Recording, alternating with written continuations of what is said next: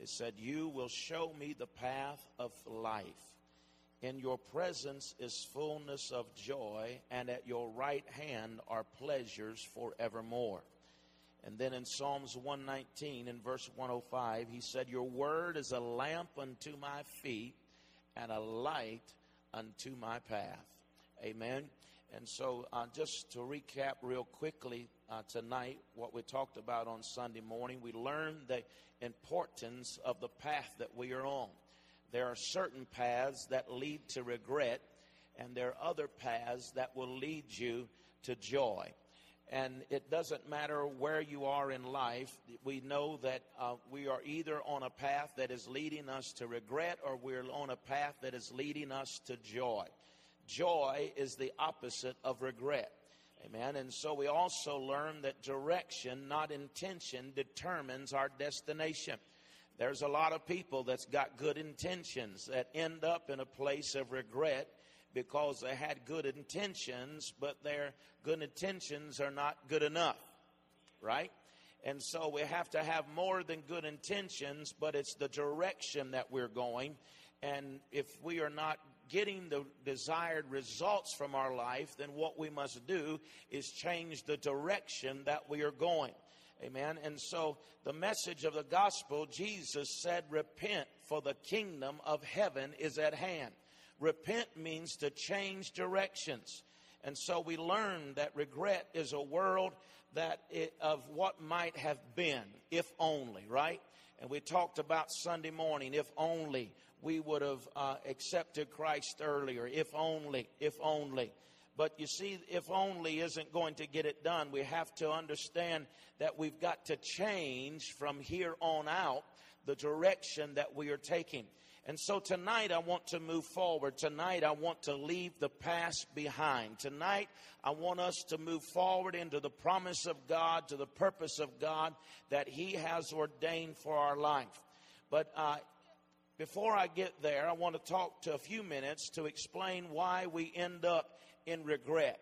I want to talk about the heart of the matter. Our problem stems from the fact that sometimes we are not on a quest for truth. Amen.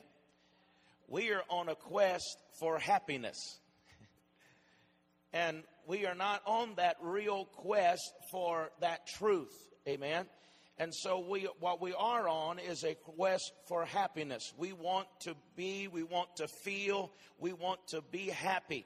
And our quest for happiness often trumps the anticipation or the desire for truth in our life. Uh, let's just look at a few examples tonight. You know, uh, I'll pick on the ladies first. You know, always ladies first because I'm a gentleman. And uh, but you know, shopping, right? Why uh, you have perfectly good clothes in your closet? Why would you go buy more clothes?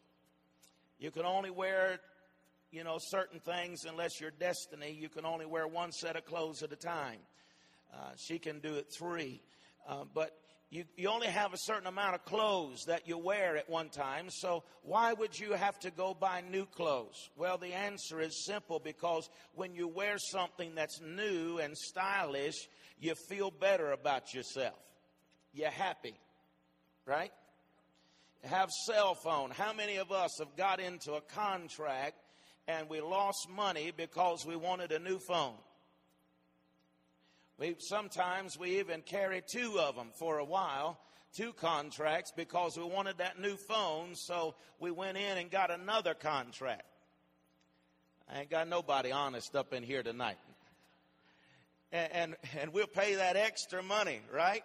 Just to, just to get that new phone. And, and we ask, have to ask ourselves the question, what can that phone do that the one in my pocket can't do? Uh, uh, but the truth of it is, is that new phone, it makes us feel like that we're up with the times, that makes us feel like that we've, you know, we're up to date and all of that. Uh, you know, another thing is, and it's one of my deals, is new cars. I am proud of myself. I've had my car, my truck for over six years. Amen. I'm telling you, I'm going for a record. I've had to put tires on this thing. I usually trade them in before I have to put new tires on them. But, uh, but you know, the, the vehicle, there's nothing wrong with it. You know, it's going great. But we look and we see with our eyes, we see that new vehicle, and, and we think, you know, man, I'd love to have that. And there's absolutely nothing wrong with the one we've got. But it, it, we don't even have to necessarily be able to pay for it.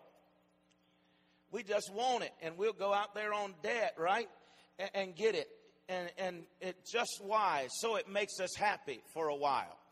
But the point that I want you to understand is, is when happiness points in one direction, and wisdom and truth and integrity and common sense point in another direction, that's when smart people start doing really dumb things. Amen. And, and that's when happiness quest becomes dangerous. The problem with happiness quest is what makes you happy today will not necessarily make you happy tomorrow. Amen. If you carry a credit card debt that, that is so old that you don't even remember what you purchased with it. Huh? And, and, and it made you happy then, but how's it making you feel now, baby? It, it don't mean just because you got the, the gratification and made you happy then that you're still going to be happy tomorrow. Amen. Spending is just one area. Amen. Eating is another. Why do we eat? It makes us happy. Then one day we look in the mirror and we're not so happy anymore. So we get on a diet and we exercise and we work ourselves to death to get back in shape and it makes us happy for a while. And we're on this roller coaster. Why does this happen? It's because why do smart people do uh, things that they regret? It's because we lie to ourselves. The Bible says that the heart is the deceit so deceitful, who shall know it? He says that it's the most wicked part of our body.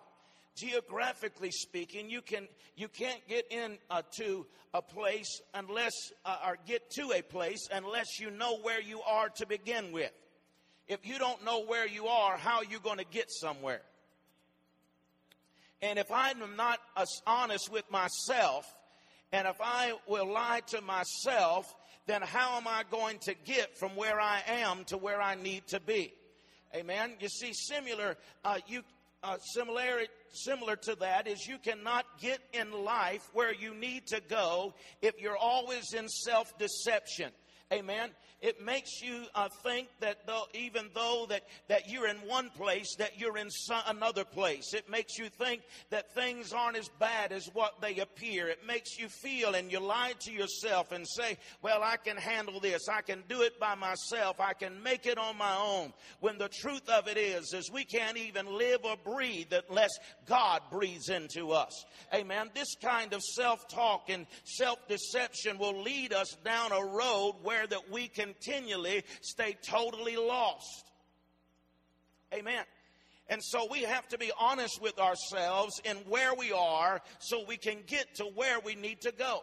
And if we're not willing to do that, then we will stay lost. Amen.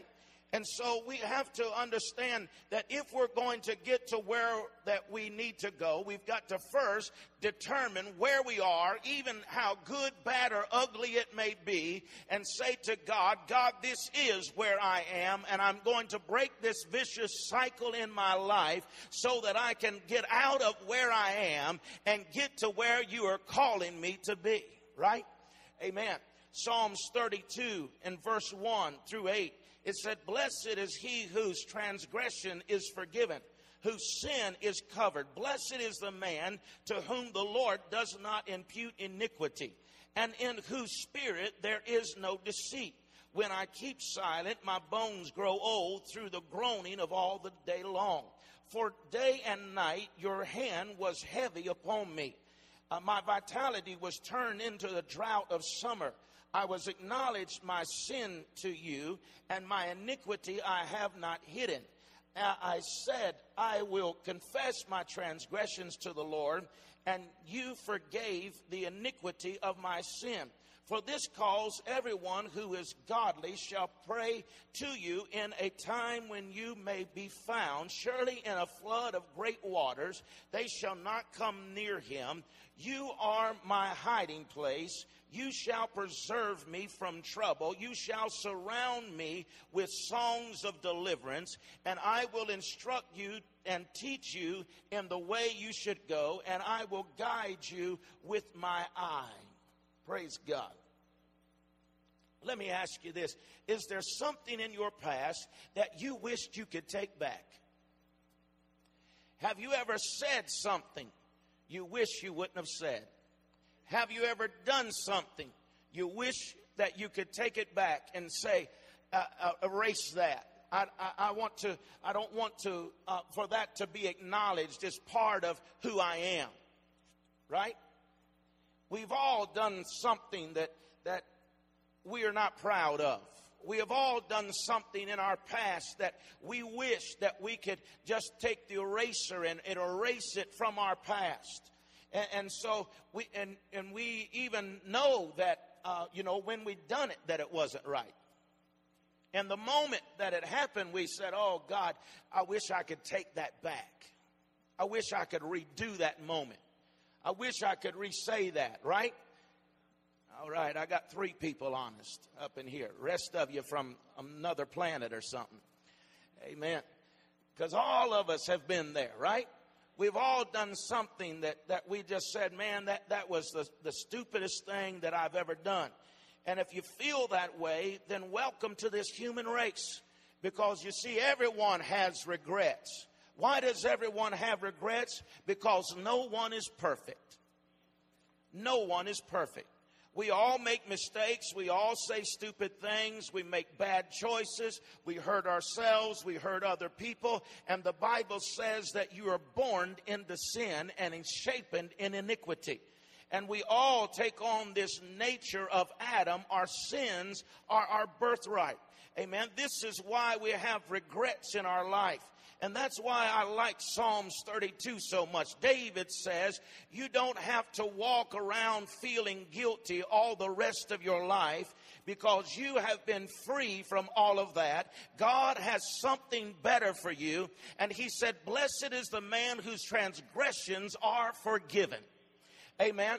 I want to tell you tonight that religion will tell you that you're a filthy worm. Religion will tell you that you're, you're a scoundrel and, and you're no good and, and all of that. But I want to tell you what the Bible says. The Bible says that you're the righteousness of God. The Bible says that royalty is in your veins. The Bible says that you are a partaker of His divine nature. And so, yeah, under Adam, you were a shapen in iniquity. And yes, you were in sin. But the moment that you accept Jesus Christ as your personal Savior in your life, he said, Old things have passed away, and behold, all things have become new. And even though that we have sinned, even though that we have fallen short, it's His righteousness and His grace, not that we have merited, but the Bible says He has given it unto us liberally, praise God.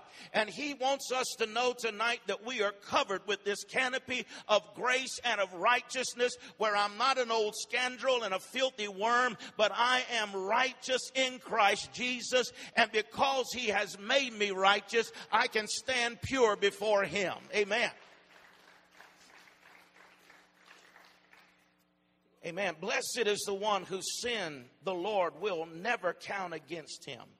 God doesn't want us living in our past, but some of us are carrying around on our shoulders the burdens of regret that God has forgotten about a long time ago but we continue to carry that around. Jesus said in Matthew 28 that if you are tired of carrying the burdens around, he said, bring them to me and I will give you rest. Amen.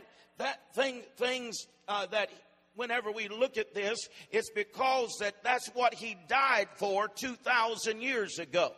That's the reason that he came and hung upon a cross. He was already King of Kings, already Lord of Lords. He had nothing to gain by him coming to the earth and dying upon a cross. But it was because of you and I. It was because of sin. It was because of shame. It was because of regret that he would come and hang upon a cross so that we wouldn't have to carry the regret and the shame and the guilt and the condemnation any longer, but that we could be free, amen, from the curse of the law. What is the curse of the law? It's sin, it's sickness, it's disease. And so he came to deliver us from sin, sickness, and disease, and from that bondage that sin holds on to our life of guilt and condemnation. And he says, therefore, if the Son has set you free, then you are free indeed. Amen. Praise God. I've noticed that there that we have tendency to do three unhealthy things with regret. Number one, we rationalize them. We say, oh, well, it's not so bad. It's just a little white lie.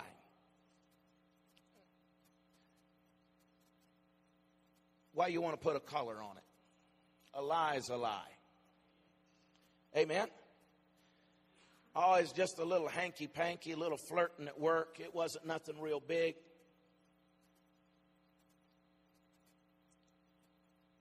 I really couldn't afford it, but it was a good deal. Well, if it's no big deal, then why do we still remember it? Why does it still come to our thoughts at the weirdest, most unexpected times?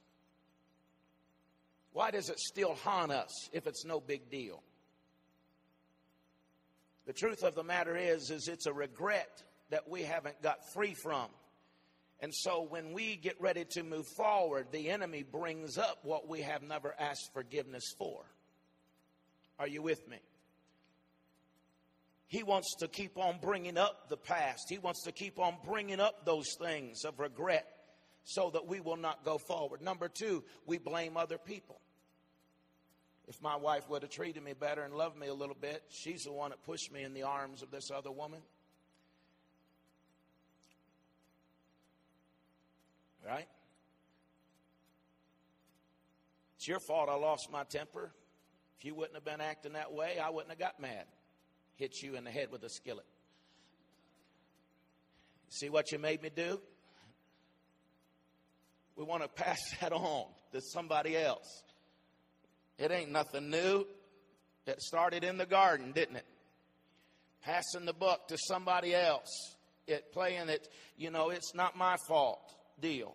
But I want to tell you today that that we can't do that. We've got to we've got to own up to, and we've got to take, Amen. Uh, that what we have done, we have to own up to it and say, you know what, I'm going to take responsibility for this. I know it was stupid. I know it was dumb. You know, I know that's not proper English and all that, but you get the message and we say we've got to take hold of that and we've got to say yeah it was it was me it was my responsibility it wasn't somebody else it was me. You remember first pre- or the second president bush you know don't matter about uh, you know democrat republican but i remember whenever he was running for presidency uh, they started bringing up his past. Y'all remember that? And and they said what about you getting this dui in, in 1976 and of course, he didn't want to talk about it at first, but then, you know, what I appreciated about it is he said, Yes, that was me in 1976. But he said, I, have since then rededicated my life to God, and no longer do I drink anymore. If you don't own up to it, then you can't get over it. It'll just keep haunting you. It'll keep tormenting you. Amen. Regardless of, of you know, what your uh, political concepts may be. You have to honor and respect somebody that'll take responsibility for their own actions, right? And, and so I want to say to you tonight that we have to take responsibility. We beat, and the third thing that we do is we beat ourselves up over mistakes of our past. We just keep on beating ourselves up. I shouldn't have done that. I should. I shouldn't have said that. I, am I'm, I'm so dumb. I'm so stupid. I, I, I knew better, but I did it anyways. And I, we keep on beating ourselves up over and over and over. But let me tell you tonight, what we need to do is we need to take a mulligan. Y'all know what a mulligan is, huh? All right.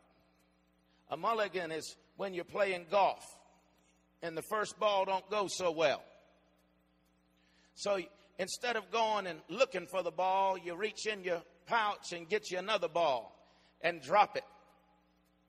I put six of them in each pocket when I played.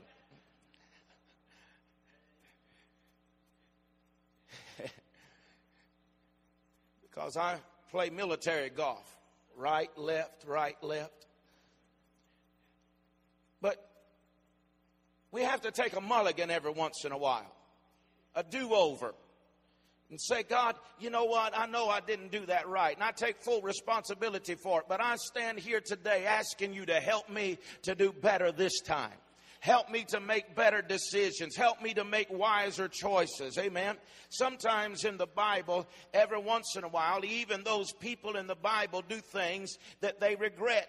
In 1 Kings chapter 19, Elijah says, God, I'm a no good. Why uh, don't you just kill me right here, right now? I'm no better than my forefathers. David says, I'm not a real man, I'm a worm, right? And I've, we've already discussed this. This is what religion will do. This is what people, uh, the spirit of religion will do to you. It'll want to oppress you. It'll want to make you think that you're no good. And just because you have uh, made a mistake in the past, that you are filthy and you're no good and you can't do things. But I want to tell you tonight that the devil is a liar. All of us have sinned and come short of the glory. All of us have done foolish things and made bad decisions in our past. But thank God for for grace. Thank God for mercy. Thank God for His love that surpasses all understanding. That even while we make those mistakes and failures, like a loving Father, He will still embrace us and He will still reach His arms around us and say, Listen here, son. Listen, daughter. I know you messed up, but you're still in my grace. You're still in my hand. And I want to take you to where you need to go. Amen. Praise God. The devil would like for nothing more than you, for you to live the rest of your life with guilt in the past mistakes that you have made. He loves to whisper in your ear and tell you things that like you're no good and and you can't make it and you can't do it. Who do you think you are? Why are you still going to church? Why are you still worshiping God? Don't you remember? Right? Keeps on. But Jesus is saying the devil is a liar. He is saying that I died for those sins. I died for that regret. I died for that condemnation so that you could have an abundant life. Praise God. First John 1 and 9 says that if you confess your sins, he is faithful and just and willing to forgive our sins and cleanse us of all. Say all. That means all. Amen. In the Hebrew, that means all. In the Greek, that means all. It means all unrighteousness. Whatever we have done, He has come to forgive us of it all, right?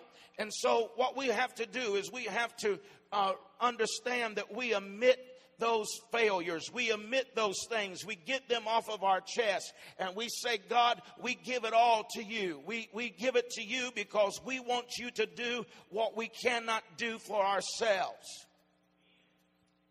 If you're not willing to admit it, then you can never get forgiveness. If you let me say it this, you lie to yourself, you'll lie to anybody.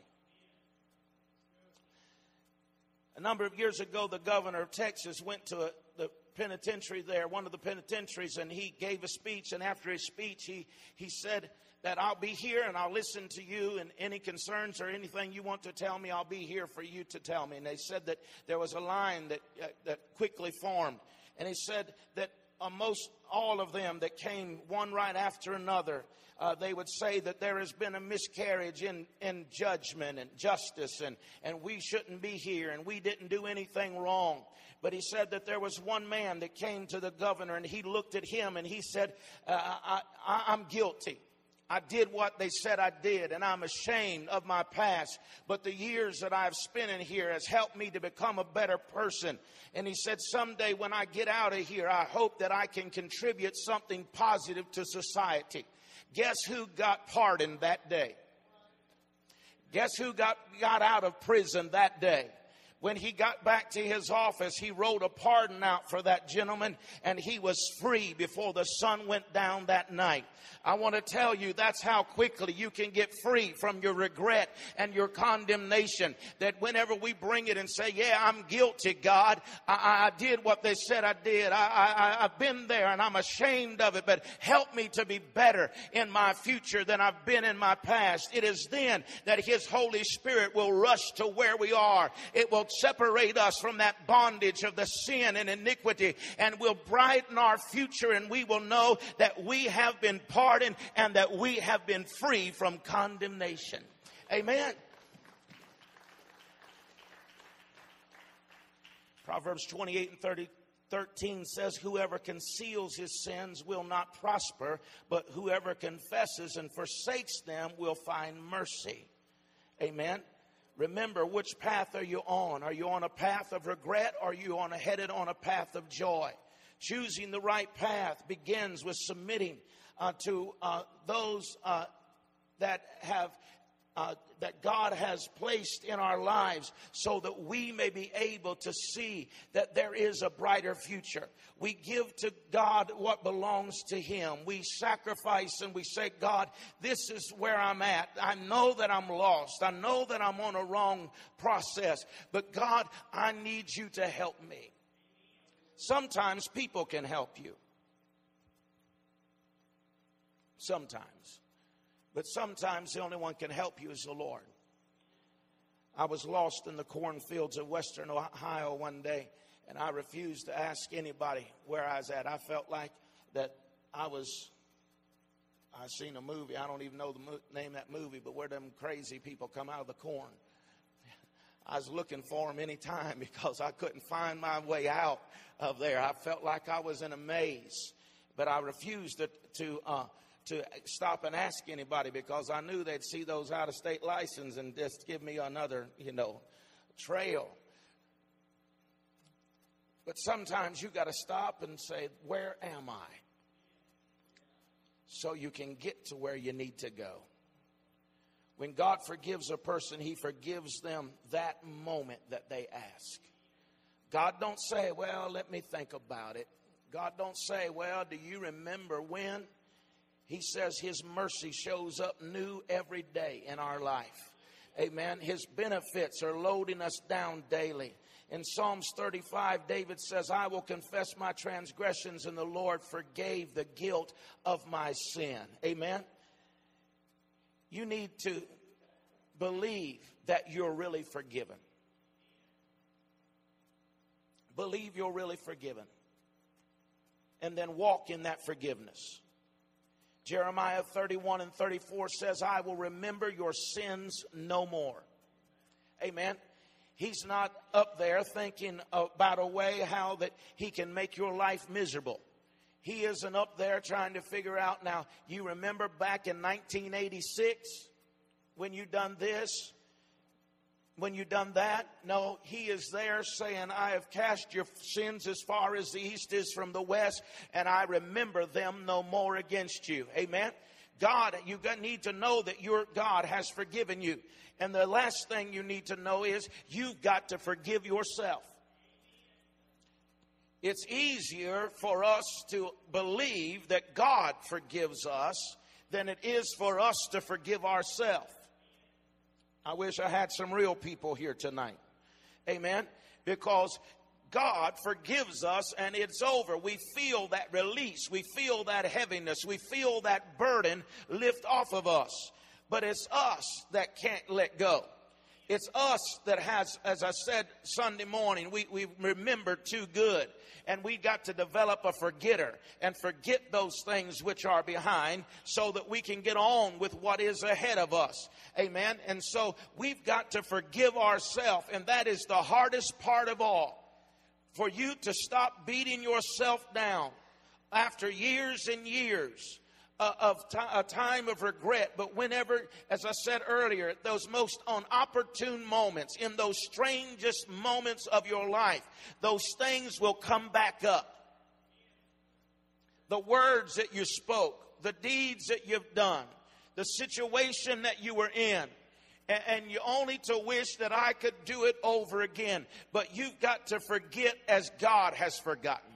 You've got to give it up. You've got to say, forgetting those former things. Do not dwell on the past. Amen. But you've got to say, God, I'm going to give it to you. And here is I'm going to lay it down. And today I count it as over in my life. And really you have started me on a new journey. And from this day forward, I am going to walk in freedom and liberty from regret in my life.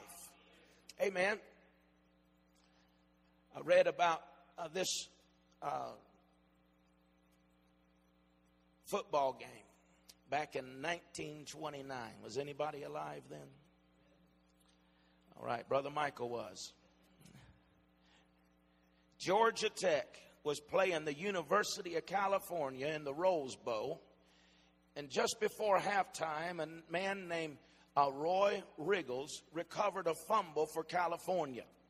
They said that somehow he got confused and turned around and he ran 65 yards the wrong way. And they said right before he went into the end zone, one of his own uh, teammates caught him and tackled him so that the points didn't go against them. Now imagine how humiliating that is. The team headed off into the uh, locker room, and they said that whenever they got in there, that uh, Riegels he took a blanket and put over his head and his shoulders, and said he began to cry like a baby. And right before the halftime started, the coach uh, Price said to them, "The same men that started this game in the first half are the same men they're going to start in the second half." And all the players started heading out to the uh, to the field except for Riegels and Riegels uh, stayed there with his head covered up. And the coach went over and told him, Pierce said, Price said, Did you not hear me? I said, The same men that started this game are going to start in the second half. And Riegels looked up with tears in his eyes and said, Coach, I can't go back out there. I've hurt my team. I'm so embarrassed that I can't go back out there and face the crowd. And Coach Pierce simply said to him, Roy, he said, It's only halftime. There's another half to play. The game is not over. I just want to say to somebody here tonight that it's only halftime the game is not over. We have all made mistakes. We have all failed. We have all got and run with the ball the wrong direction. But thank God for His grace. Thank God for His mercy. And it's just halftime. We've got another source. We've got another two quarters to play. So let's not cover our heads and, and be like ostriches in the sand. Let's say, God, help me to forget those things which are behind. Go out there and face the enemy and say, greater is He that is in me than the world that has come against me. Praise God. Hallelujah. Come on and give him praise. Amen. The onlooker said that day that, that Riegels played the greatest second half of uh, in that second half he played greater than he ever did in all of his previous games combined what I want to say to you today is sometimes when we have made mistakes, it causes us to readjust, to refocus, to be able to see what is wrong so that we can grab hold of what is right. And we can make the adjustments at halftime so we can go out and win the game. Hallelujah. Praise God. Father, I just pray tonight that, that you would just help us to release, God, the things that you have released.